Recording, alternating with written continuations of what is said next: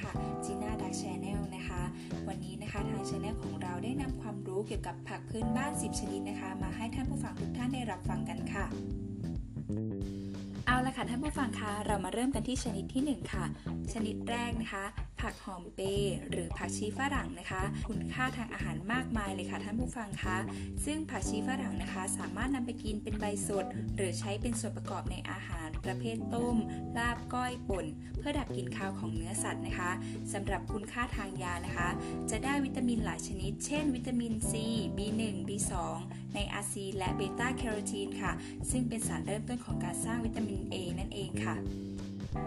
และมาต่อกันที่ชนิดที่ 2 ค่ะ ใบบัวบกค่ะ ใบบัวบกนะคะกินได้ทั้งต้นเป็นผักสด หรือลวกกินกับอาหาร เช่น ป่นลาบแจ่วนะคะ สามารถนำไปประกอบอาหารชนิดอื่นได้ เช่น แกงหวายยำกับปลาแห้ง และคุณค่าทางยาของใบบัวบกนะคะ เมื่อนำมาต้มกินแล้วนะคะ จะแก้ฟกช้ำลดอาการอักเสบได้ทำเป็นครีมลบรอยแผลเป็นก็ได้เช่นกันค่ะรักษาแผลในกระเพาะอาหาร และช่วยผ่อนคลายทำให้ความจำและสมองทำงานได้ดีค่ะ ชนิดที่ 3 นะคะ แค่ขาวแค่แดงนะคะ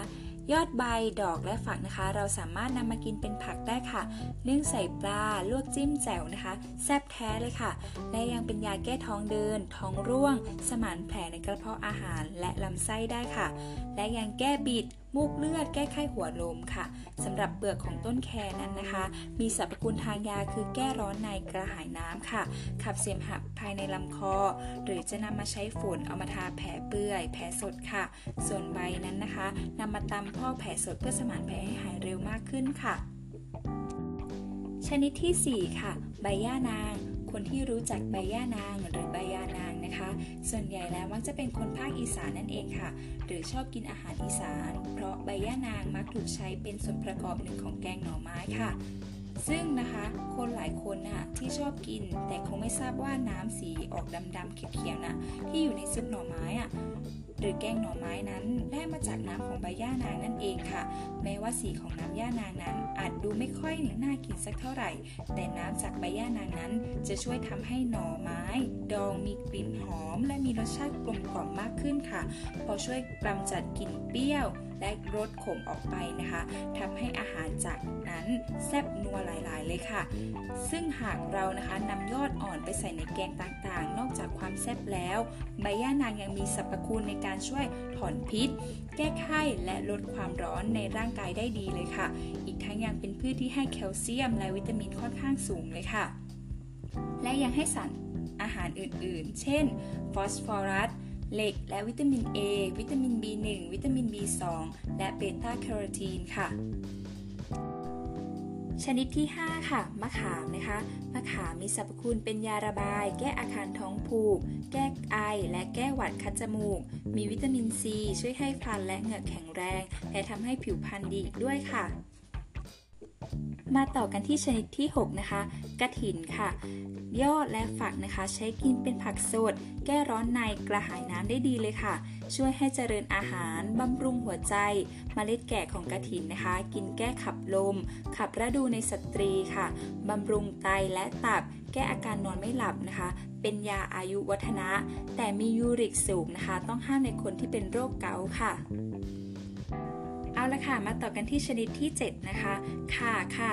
ข่าเป็นพืชลมลุกนะคะ มีลำต้นอยู่ใต้ดินเรียกว่าเง่าค่ะ ใช้ประกอบอาหารเพื่อช่วยดับกลิ่นคาวของเนื้อสัตว์ค่ะ เป็นเครื่องแกง อาหารไทยหลายชนิดใช้ข่าเป็นเครื่องปรุงหลักเลยนะคะ เช่น ต้มข่าไก่ แกงเผ็ด แกงเขียวหวานนะคะ คุณค่าทางยาในเง่านะคะ จะมีน้ำมันหอมระเหยต่างๆนะคะทำให้ช่วยขับลม ท้องอืด ท้องเฟ้อ ขับเสมหะนะคะ ใบของข่านะคะใช้ตำพอก รือนำมาทาโรคผิวหนังหิดกรากเลือดนะคะ ถ้าในสตรีที่คลอดบุตรมาใหม่ ๆนะคะ ถ้ามีอาการเลือดขัดนะคะ ให้ใช้หัวข่า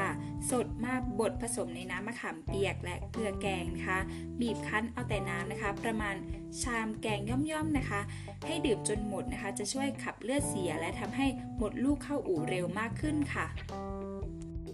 มาต่อกันที่ชนิดที่ 8 นะคะ ผักหวานป่าค่ะ ผักหวานป่าเนี่ยเป็นผักพื้นบ้านที่มีบางฤดูเท่านั้นนะคะ ส่วนที่นำมาปรุงอาหารคือยอดอ่อนและใบอ่อนค่ะ จะใส่ในพวกของแกงเลียง แกงจืดใส่หมูปะช่อนะคะ แกงใส่ปลาย่าง ผัดใส่หมูหรือผัดไฟแดงนะคะ คุณค่าทางยาของผักหวานป่าคือ ใบเขียวเนี่ยจะมีวิตามินนะคะ ลือแร่เบต้าแคโรทีนเป็นจำนวนมากเลยค่ะ เอาละค่ะ เรามาต่อกันที่ชนิดที่ 9 นะคะ กระเทียมค่ะ กระเทียมนะคะ ใช้ปรุงอาหารต่างๆ ช่วยให้มีกลิ่นที่เผ็ดร้อนมากขึ้นค่ะ ชวนให้น่ารับประทานมากขึ้นนะคะ กระเทียมเนี่ยใช้หัวสดตำทาแก้โรคผิวหนังได้นะคะ เช่น กลาเกลื่อนนะคะ ตลอดจนเม็ดผื่นผดคันตามร่างกายนะคะ กระเทียมเนี่ย ปรุงผสมสมุนไพรอื่นๆ จะช่วยแก้ริดสีดวงทวารได้นะคะริดสีดวงลำไส้ ขับลมในกระเพาะนะคะ และสามารถเป็นยาระบายอ่อนๆได้นะคะ ช่วยทำให้นอนหลับง่ายนะคะ และยังแก้ในโรคของโรคหอบหืดได้อีกเช่นกันค่ะ ละค่ะท่านผู้ฟังคะดำเนินกันมาถึงชนิดสุดท้ายค่ะ ชนิดที่ 10 ตำลึงค่ะ ตำลึงนะคะ ใบเป็นผักที่ใช้ทำอาหารได้หลายอย่างเลยค่ะ ทั้งผัดลวกนึ่ง หรือจะใส่ในแกงก็อร่อยเช่นกันค่ะ มีสรรพคุณทางยาดังนี้ค่ะ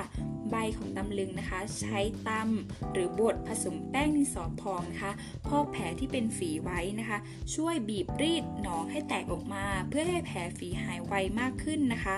ใช้ใบปรุงกับสมุนไพรอื่น ๆ เป็นยาเขียวยาเย็น แก้ขับอาการร้อนในและพิษไข้ให้ตัวเย็นลงค่ะ หรือจะนำไปเป็น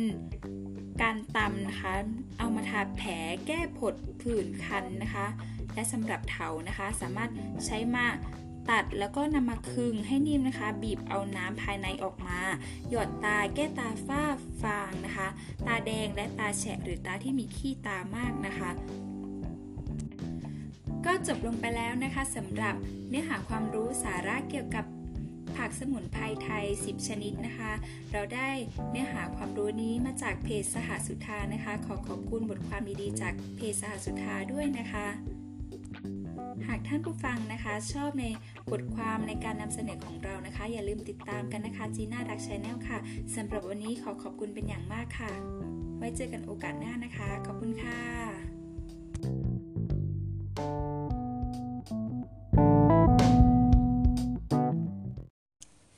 วัสดีค่ะ ดิฉันนางสาวภูสันนิสาเขียวเข้มนะคะ รหัสนักศึกษา 631110074 สาขาภาวะผู้นำและการสื่อสารทางการเกษตร คณะสัตวศาสตร์และเทคโนโลยีการเกษตร มหาวิทยาลัยศิลปากร วิทยาเขตสารสนเทศเพชรบุรีค่ะ สำหรับวันนี้นะคะก็มีพอดแคสต์ดีๆ เกี่ยวกับ สาระเนื้อหาความรู้ด้านชีววิทยามาฝากนะคะ และเรื่องที่เราจะมาพูดถึงกันในวันนี้ก็คือเรื่องนิเวศวิทยาค่ะ เดี๋ยวเราไปดูกันว่า เรื่องนิเวศวิทยานะคะ มีประวัติและมีเนื้อหาอย่างไร ไปรับฟังกันได้เลยค่ะ นิเวศวิทยาหรือ ecology เป็นวิชาที่ศึกษาความสัมพันธ์ระหว่างสิ่งมีชีวิตกับสิ่งแวดล้อม หรือแหล่งที่อยู่ตามธรรมชาติ ความสัมพันธ์ต่างๆ จะแสดงถึงการมีระบบ จึงเรียกระบบนิเวศ ซึ่งระบบความสัมพันธ์ส่วนใหญ่จะเกี่ยวข้องกับวิธีการดำรงชีวิต เช่น การหาอาหาร การกินอาหาร การแข่งขันเพื่อการอยู่รอด การปรับตัวให้เหมาะสมกับสภาพแวดล้อม การพึ่งพากัน เพื่อให้สังคมเป็นปกติ และที่สำคัญที่สุด คือ ระบบการรักษาสมดุลระหว่างสิ่งมีชีวิต ในระบบนิเวศ ในแง่ของการถ่ายทอดพลังงานการหมุนเวียนสารในระบบนิเวศ นักสัตววิทยาชาวเยอรมัน ได้ให้ชื่อศาสตร์แขนงนี้ว่า ecology คำนี้มีรากศัพท์มาจากภาษากรีก คือ ecos แปลว่า home และ logos แปลว่า study ถ้าแปลตรงคำก็จะได้คำว่า the study of home การศึกษานิเวศวิทยา สามารถศึกษาได้ตั้งแต่ในระดับสิ่งมีชีวิต ถัดไปเป็นระดับประชากร ระดับกลุ่มสิ่งมีชีวิต ระดับระบบนิเวศ ระดับชีวนิเวศ และระดับโลกของสิ่งมีชีวิต หรือชีวภาค ประชากรคือสมาชิกทั้งหมดของสิ่งมีชีวิต ชนิดพันธุ์เดียวกัน ที่อาศัยอยู่ในบริเวณเดียวกัน และในช่วงเวลาเดียวกัน ชุมชนสิ่งมีชีวิต หมายถึง ประชากรของสิ่งมีชีวิตหลายชนิดที่อยู่ในบริเวณเดียวกัน และในช่วงเวลาเดียวกัน ระบบนิเวศ หมายถึง ผลรวมของปฏิสัมพันธ์ของสิ่งมีชีวิตทั้งหมด ในบริเวณที่กำหนดได้เขตหนึ่งกับปัจจัยสิ่งแวดล้อมทั้งหลาย หรือระบบความสัมพันธ์ระหว่างชุมชนของสิ่งมีชีวิต และสิ่งแวดล้อมทางกายภาพ ชีวนิเวศ หรือไบโอม หมายถึง ระบบนิเวศใดก็ตามที่มีองค์ประกอบของปัจจัยทางกายภาพ อุณหภูมิ ความชื้น และปัจจัยทางชีวภาพ เช่น พืชและสัตว์ที่คล้ายคลึงกัน กระจายตัวอยู่ในเขตภูมิศาสตร์ต่างๆ กัน เช่น ไบโอมทะเลทราย ไบโอมทุนด้า และสิ่งมีชีวิตที่อาศัยอยู่ในไบโอมต่างๆ นี้ จะต้องมีการปรับตัวให้เข้ากับปัจจัยทางกายภาพ ในแต่ละเขตภูมิศาสตร์นั้นๆ โครงสร้างของระบบนิเวศ ระบบนิเวศต่างๆ ไม่ว่าจะเป็นระบบนิเวศบนบกหรือในน้ำ มีองค์ประกอบสำคัญอยู่สองส่วนคือ 1. ส่วนที่เป็นสิ่งมีชีวิต ได้แก่มนุษย์ สัตว์ พืชและจุลินทรีย์